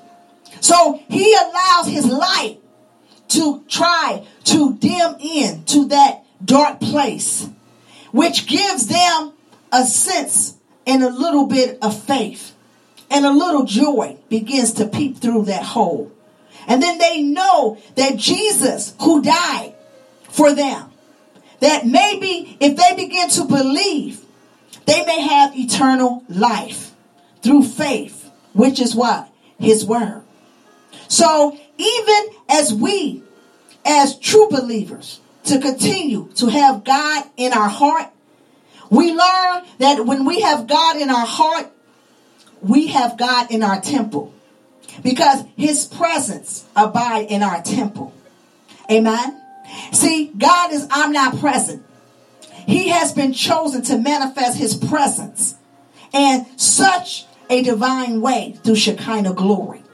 Because it is a visible manifestation of God's presence. It is such a majestic presence of the manifestation of God in which dwells in us. So whenever the invisible God becomes visible, and whenever the omnipresence, which God has his geographic location, amen, the Shekinah glory began to come in. So in Hebrew, the word kavod, Adonai, means the glory of Jehovah, which describes his Shekinah glory. And at the same time, we look at it as Duxer Quran, as translated as the glory of the Lord, which means brightness, brilliance, and splendor. And it also represents Shekinah glory. So we dwell in the glory. It's the glory of God that brings form a form of light through fire, a cloud, a combination of his glory. Hello, Discover here to explain our cash back match. Here's how it works. We give you cash back for using your Discover card on the things you were going to buy anyway. Then we match that cash back in your first year. And that's why we call it Cashback Match. Now to recap and say cashback one more time. We match all the cash back you've earned at the end of your first year automatically. Discover. Exceptionally common sense. Learn more at discover.com slash match. Limitations apply. It's official. Summer is almost here. The sun is getting brighter, the days are getting longer, and your lawn is ready for some love. Get everything you need for a season spent outside with Memorial Day savings from the Home Depot. Manicure your yard to perfection with lawn care tools from Ryobi. Then get your garden going with vegetables and herbs from Bonnie Plants Harvest Select, plus mulch and soil from Vigoro and Earthgro. Get your lawn as ready as you are for summer in the sun. Feels like Memorial Day at the Home Depot. How doers get more done. Glory. It is in the glory of God, the Shekinah glory, that brings such a tabernacle experience that allows us to dwell in such a glorious, brilliant, hallelujah place where it is full of God's grace and truth. But at the same time, as we enter in the Shekinah glory, we can't enter in any kind of way. We have to really be a true disciple. We have to be a believer to know that it's only in Him that we're able to dwell. And we able to dwell because we're in the secret place. That is a place where we come to pray. We enter into our closet to pray and we shut the door and we pray to the Father which art in heaven which is in secret, and the Father which see things in secret shall reward thee openly. That's why it says there is power, truly great power in prayer. Because James reminds us in James 5 and 16, the power of the righteous man is powerful and effective. Amen. So the great power is accessed and released on our knees in a secret place of prayer. And I said that the secret place is that place where we abide in Christ. Amen. So it is worth making it a priority to get into that secret place of prayer because it will cost you more not to. You have to stay in that secret place of prayer. Amen. Because it allows you to be discipled. It disciplines you. It gives you a lifestyle of being worthy. It gives you a lifestyle and your allows your character to become more like Christ. That priority place of prayer, amen, allows us to understand, as the Bible reminds us in Second Chronicles 2, um, 2 Chronicles 7 and 14, if my people who are called by my name will humble themselves and pray and seek my face, then will I hear from heaven. So at the end of the day, because we're God's people, we're called by his name we have humbled ourselves means that we have took it out of our own agenda and out of our own daily work day and of our own daily time. And we find this place of prayer. See, the place of prayer is that secret place, the place you could come when there's no one. See, we have to always have this place of prayer because this is a place where we meet God.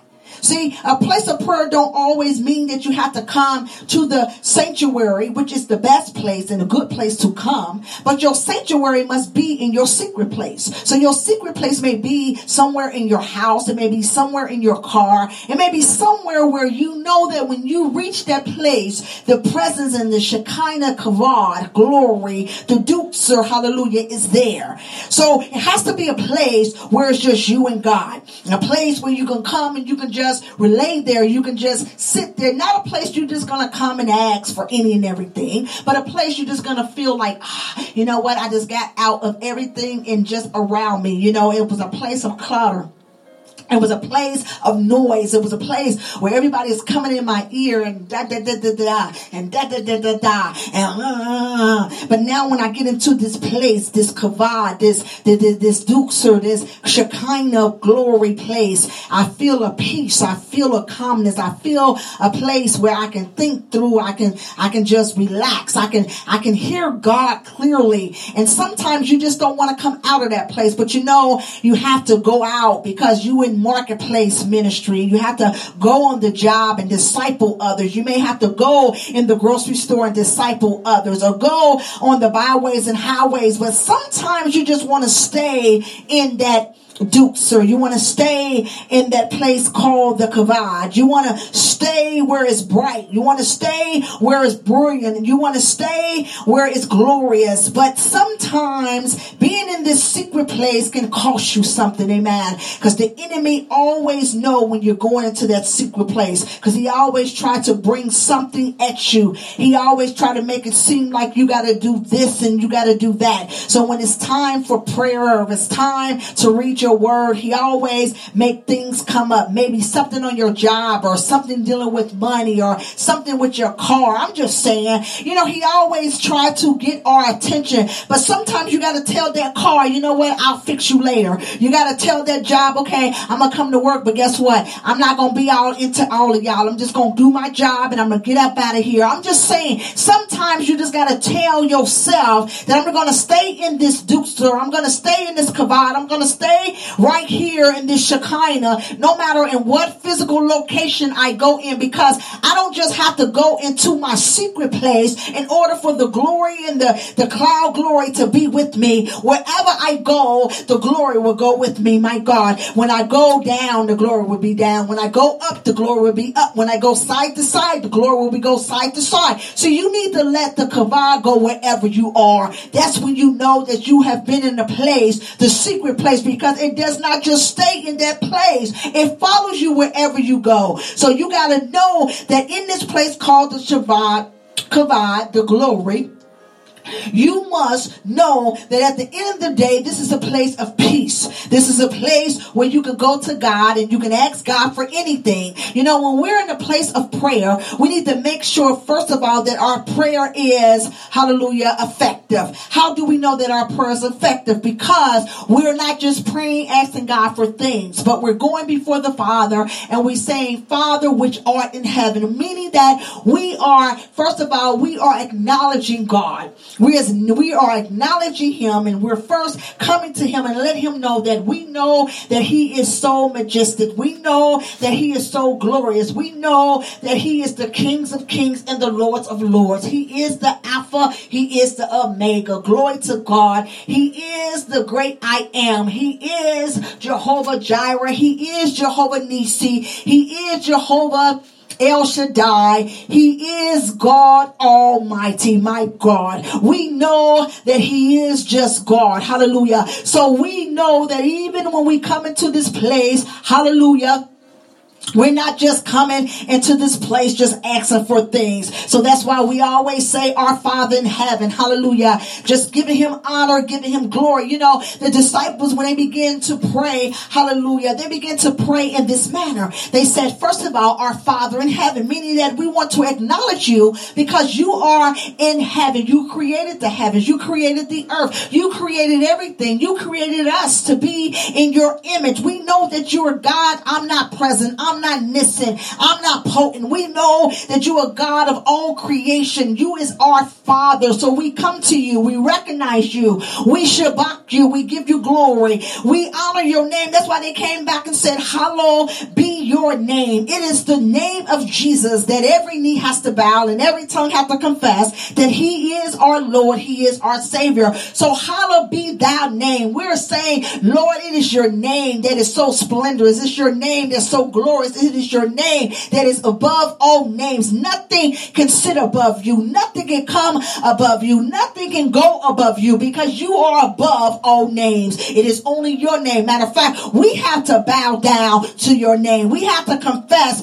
with, come on, because it's your name. See, it's nothing but the name of Jesus. Glory to God. When we say the name of Jesus, in the name of Jesus, in the mighty name of Jesus, what we're doing, we are subjecting everything under his name because there's no name higher than his name. I don't care what last name you got. I don't care how long your last name is. I don't care how short your last name is. I don't care what your last name is. It does not matter because he's more than the last name. He's your first name, your middle name, and your last name. And guess what, Emmanuel? Some of us got five other names, but it is only the name of Jesus that's above all names. Hallelujah. So don't get it twisted. Don't let people come and name drop because you know this person and you know that person. You're going to get this job and you're going to get this money. Let me tell you something. I don't care what your name is. I don't care what job you got. I don't care what seniority you got on your job. See, when I call on the name of Jesus, you can have been on your job for a hundred years. But when I call on the name of Jesus, guess what? If it's meant for me to get that job, glory to God, I'm going to get that job. Matter of fact, I ain't trying to get your job. He's going to have to create my job because there's no job description for my job because he's giving me my job. Why? Because it's above all names of Jesus. There's something about the name of Jesus that just gives me a little hype, y'all. I don't know about you. See, they can call on Henry, they can call on Joe, they can call on Robin, they can call on any other name, but I'm talking about the name of Jesus that brings me joy. The name of Jesus that brings me light. The name of Jesus that allows me to put some amp on it. See, see, the, the Amplified version says, pray therefore like this. See, before you think about praying, before you get any other type of prayer thing in your mind, Emmanuel, pray like this. Because when you pray like this, my word, things gonna have to happen. Things gonna have to move. I keep telling y'all, look at these lights. When I'm talking, they moving. See, that's the word that's in us. Because when we call on the name of Jesus, when we begin to speak, things have to move. Things have to be created. Things have to be made because we're speaking in his name. So pray like this. Our Father who is in heaven. Huh? Come on now. Our Father who? Who is the who? The I am, the Jesus. The who is in heaven. Hallelujah. He's in heaven. Hallowed, meaning he's holy. He can always be holy. Be your name. His name above all name. I'm getting excited. Your kingdom come. Your will be done on earth as it is in heaven. His kingdom, the kingdom of God. I keep trying to tell y'all, we kingdom people. We sit in church, we just so just miserable when we kingdom people.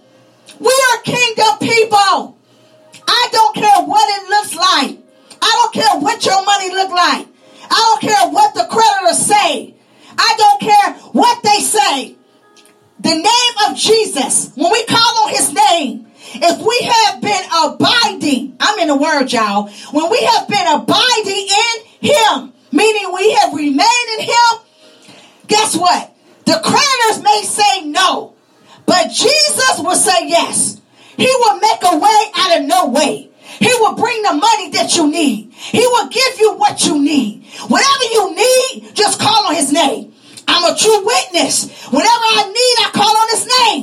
Even though I may not look like what I've been through, it doesn't matter because I called on the name of Jesus. He allowed me to become who I'm becoming today. Did you hear what I said? Becoming. Because I have not yet became. When you continue to become more and more, that means that you're able to allow God to work in you and through you. But when you have arrived and you can never not grow anymore, he stopped because he's not a God that's going to force you.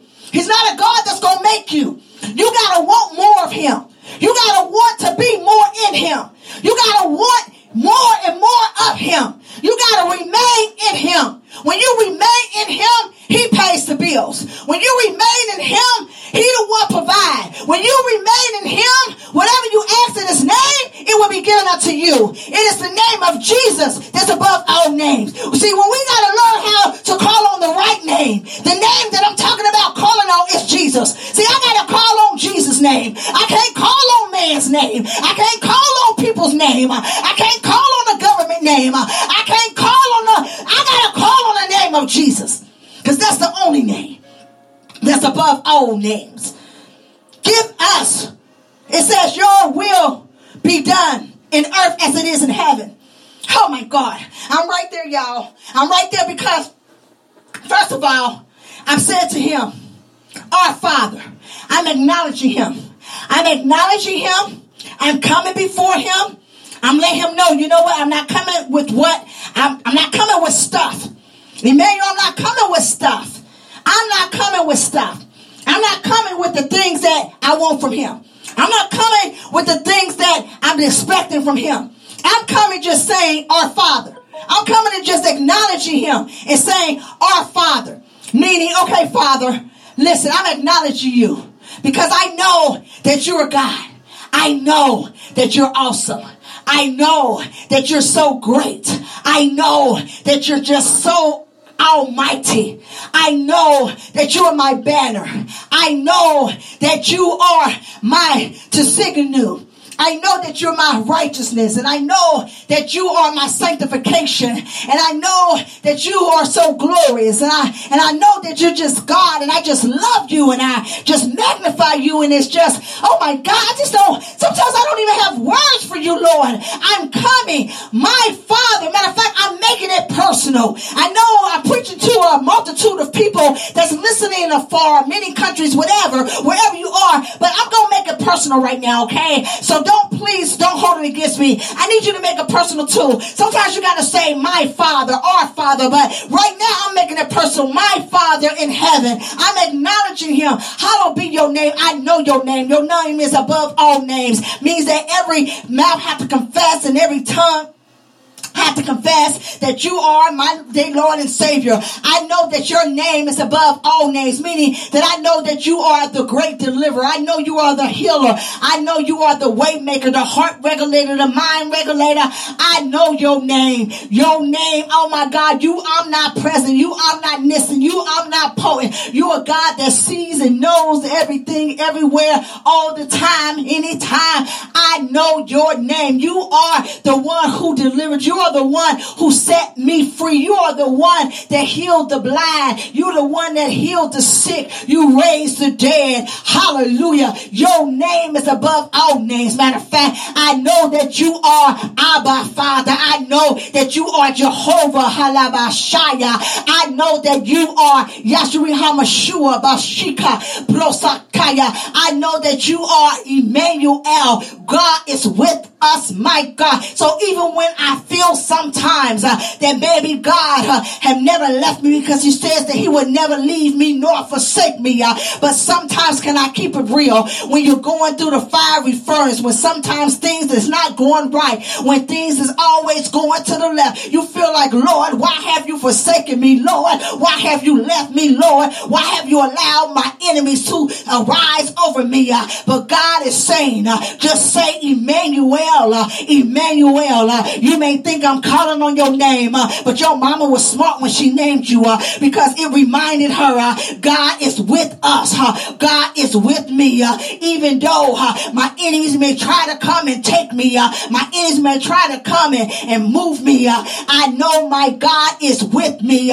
So I'm calling on Emmanuel. I am calling on God Almighty. God El Shaddai. Jehovah El Shaddai. Uh, Kavod. I need the glory. The Shekinah glory. The Dukes glory. The Lord my God. Uh, when you call on the name of Jesus, I know his name.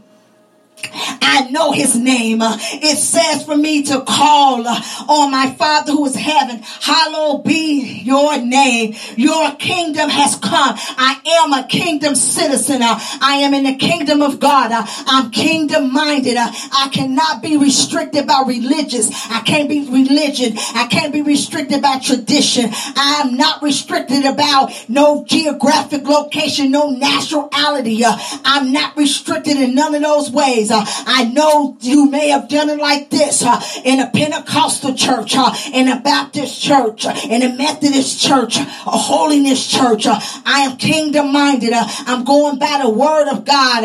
I'm going through the word of God. I am in the word of God. I am the word of God because he is in me. And because he's in me, he is the word, my God. So that's the only thing. and that's who I am is his word in his word. so there mean uh, my kingdom has come, meaning that the kingdom of God have already come in my life. I don't have to wait to get to heaven to retrieve the blessings and the promises that's mine. All I gotta do is decree and declare. All I gotta do is call it out. All I gotta do is abide in Christ Jesus. Abiding in Him means to remain in Him. Abiding in Him means to love in Him. Abiding in Him means to stay in Him. Even when times get hard, even when people have left you, even when people have try to care, take down your character and try to assassinate your name, I'm going to abide in him. Even when it doesn't seem like what God said, uh, I am abiding in him. Even when it doesn't match, hallelujah, my status, I am still abiding in him. Even when they don't show up, I'm abiding in him. Even when they walk out, I am abiding in him. Even when they try to manipulate me, I am abiding in him. Even when they try to use me, I am abiding in him. Even when they try to do what they try to do against me, I am abiding in Christ Jesus. I'm remaining in him because I know uh, that he shall uh, bring, uh, prepare a table uh, before my enemies uh, and I'm going to eat uh, and be merry in front of them, my God, because uh, he's going to spread a real good table. It's going to be decked out. You think I'm glorious on the outside right now. Wait till you see the table that the Lord is about to prepare for me before my enemies. Why? Because the kingdom have come. Uh, his will is being done uh, in the earthly realm. I don't have to wait to get to heaven and see uh, what God got for me. He said, I can have what I need. Uh, anything that I ask in his name, uh, it shall be given to me. Uh, pressed down, shaken together, and running over. If you don't ask not, you have not. I'm telling you in this season, you about to, uh, you better ask God. You about to stand on God. You got to get in a place and just say, God, whatever is for me is for me. Begin to call out those things that's bigger than you. Uh, begin to call out those things that don't match you. Uh, begin to call out those things that don't even represent who, maybe who you or what you think is you. Uh, but God got some greater things for you. Uh, you keep looking at the mediocre things. Uh, you keep looking at the little things. Uh, when God is saying, I got something so glorious. I got something so enormous. I got something so big. You keep looking at the small things. I don't want you to step out of humility. I don't want you to step into a place of pride. Uh, I want you to stay humble. Uh, but what I got for you, my God, my God, uh, get ready, get ready, get ready. Uh, it's like a rumble, a rumble, a rumble. Uh, God got something great for you, uh, but you got to know that your kingdom have come. The will is done in earth as it is in heaven. Now, my God, give us this day our daily bread. What daily bread? I'm glad you asked. The daily bread is the word of God. Stay in God's word. Don't leave God's word. Stay in the word of God. Don't leave God's word. Stay in the word of God because it is your daily bread. The word of God is what gives you life. The word of God is what gives you the ability to keep hoping and allow your faith to begin to increase more and more. Staying in the word of God is what gives you the ability to know the truth of God, who God is. It allows you to know the promises of God so that you can know what to decree and declare what's yours, what to ask for, what not to ask for, what to do, what not to do. Uh, give us this day. Uh, so every day that God give us, first of all, give him thanks. When you wake up and you get out the bed, the first thing you need to do is say, thank you, Jesus. Thank you for allowing me to make it to the other side. Uh, thank you, God. I know there's purpose for me today. What I didn't do yesterday, uh, I leave it behind me, uh, but I'm pressing towards the mark, what's in front of me, uh, and allow me to achieve what I have to do today, uh, because this is the day that I know that you has made. I'm going to rejoice. I mean, I'm going to rejoice. I'm going to be glad therein uh, because you have given me this day my daily bread, my daily bread of hope, my daily bread of peace, my daily bread of joy, my daily bread of love, my daily bread of your word. My God, what is your daily bread? Your daily bread may be something that's going to bring you life, something that's going to bring power, something that's going to bring you to your next, my God. But you got to do another thing in order for your daily bread to stay. Uh, forgive me. Oh God of my debts, and I have already given, meaning that I have left, remitted, and let go of the debts, have given up resentment, uh, we've given up bitterness and unforgiveness, uh, have left my uh, against whoever, my God. Lord, forgive me, Lord God, of any debts, meaning any debts of hate, any debts of bitterness, any debts of unforgiveness, any debts of whatever it is was negative. God, forgive me, my God. Forgive me, my God. Forgive me, my God. You got to go into a place of repentance. You have to go into a place acknowledging, oh Lord, I was wrong for thinking this way about this person uh, because your word tells me uh, to first love you and then love my neighbor. I didn't love my neighbor because uh, they wronged me. I didn't love my neighbor because they did me wrong and they talked about me. I did not love my neighbor because my mama and my daddy, they left me as an orphan. My God, uh, I did not forgive them, oh God, because they left me for dead. But on today, because the kingdom have come, I need your will to be done uh, in earth as it is in heaven, my God. I'm asking you, oh God, to forgive me, my God. Take away any resentment, take away any bitterness, take away any unforgiveness, my God, my God. Oh my God, I didn't do it right. I let them trick me. I let them get over on me. Take away any guilt, any shame, any condemnation. You know, the enemy always will try to make you feel guilty. He always try to make you feel condemned. He try to make you feel ashamed. But on today, this Sunday morning, I decree and declare in the name of Jesus, I come against every spirit of guilt, every spirit of shame, and every spirit of condemnation nation uh, in the mighty name of Jesus. Uh, and I decree and declare on this day uh, that the love of God shall be your portion. God shall heal your heart. Uh, and right now, uh, we forgive and we take away uh, any resentment, any any resentment, any bitterness now in the mighty name of Jesus. And God, I ask you to lead them not in temptation, uh, but deliver them from the evil one, deliver them from the enemy, deliver him them, oh God, uh, from every evil plan of the enemy. Uh, I come against every spirit of manipulation. I come against every spirit of control. I come against every spirit of witchcraft, every spirit, hallelujah, of resentment. I come against every spirit uh, of rebellion uh, in the mighty name of Jesus. Uh, I come against every murdering spirit, uh, every spirit of compulsion behavior. Uh, I come against every spirit of retaliation. Uh, I come against every spirit right now of hate, uh, every spirit of discrimination, uh, every spirit of wrath, uh, every spirit of anger in the mighty name of Jesus. Uh, I come against every disobedient spirit. Uh, I come against every envious spirit. Uh, I come against every jealous spirit in the mighty name of Jesus. Hallelujah. Glory to God. Every spirit is not like God. I cast you down in the mighty name of Jesus. I send the fire of the Holy Ghost against you. uh, And every spirit that's trying to come against God's people uh, back to sender in the name of Jesus. In the mighty name of Jesus. So God, I thank you for not leading us into temptation, uh, but delivering us from the evil one. For yours is the kingdom and the power and the glory. I say for yours is the kingdom and the power and the glory. Now allow your power, your authority, and the glory of God to arise in you. Uh, abide in him uh, as he abide in you. Uh, truly, uh, right now in the name of Jesus, uh, you shall have your reward uh, for already.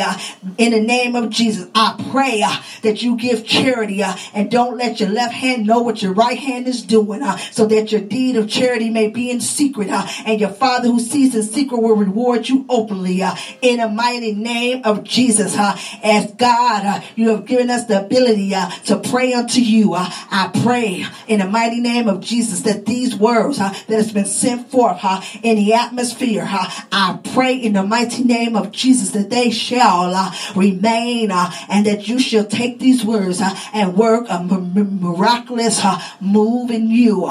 Send healing, deliverance, be make them whole. I pray every need shall be given. I pray in the mighty name of Jesus, any sickness shall, they shall be healed by your stripes, that they shall be renewed, their minds be renewed in you. In the mighty name of Jesus Christ. Hallelujah and glory to God. So we give God the glory. We thank God for his word on this morning. Now that was the word. See, God knows how to give his word and let it just be simple and let it just be just how he wanted it to be. So I pray on this morning that this word that you've received in the mighty name of Jesus bless you. I pray that you continue to do what God has called you to do because we know the Lord, he is upright. He is your rock and there is no wickedness in him. The Lord is upright. He is your rock. Let me make it personal. The Lord is upright. He is my rock, and there is no wickedness in him. None. So know that everything that God is doing, it is for your good. So allow the Shekinah, that manifestation of God's presence, be your portion. In the mighty name of Jesus, we pray. Amen and hallelujah. We thank God for our Sunday Logos service. Amen. I'm glad that you joined us this morning. We had a good teaching on abiding in the word of God. So we leave you and we'll be back at six o'clock because this is the week of our second evening service. For those that don't know, we have an evening service tonight at 6 p.m. Eastern Standard Time. We are in the building. So come on out.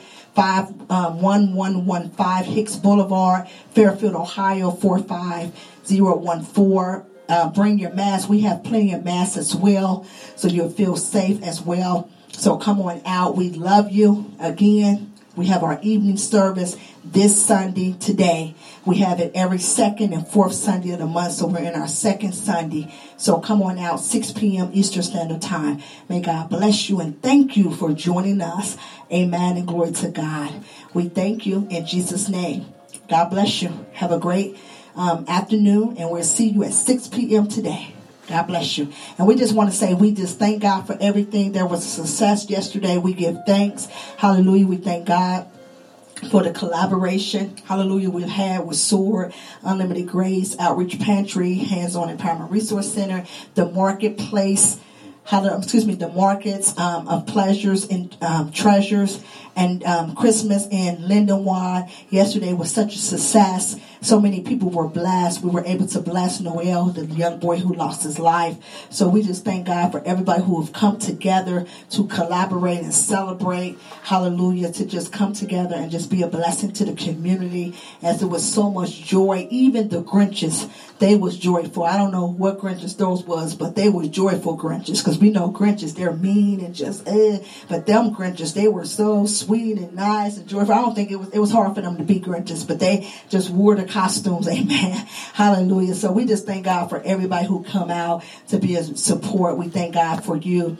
We thank God for Apostle Joe. We thank God for Mother Florence. We thank God for Emmanuel and those who played a part in the background. Hallelujah. Those donors who supplied also the food for us. And we just thank God for all those who came out to support what God had for us this year. And we just thank God that the families were blessed. And again, those that may be in need of food bags, we have plenty of food. So please, you can come out 1115 Hicks Boulevard.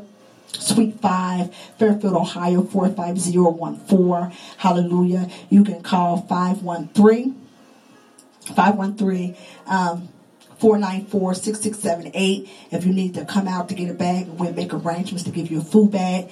Amen. God bless you. May God keep you. In Jesus' name. Amen. And glory to God. It's official. Summer is almost here. The sun is getting brighter, the days are getting longer, and your lawn is ready for some love. Get everything you need for a season spent outside with Memorial Day savings from the Home Depot. Manicure your yard to perfection with lawn care tools from Ryobi. Then get your garden going with vegetables and herbs from Bonnie Plants Harvest Select. Plus, mulch and soil from Vigoro and Earthgro. Get your lawn as ready as you are for summer in the sun. Feels like Memorial Day at the Home Depot. How doers get more done.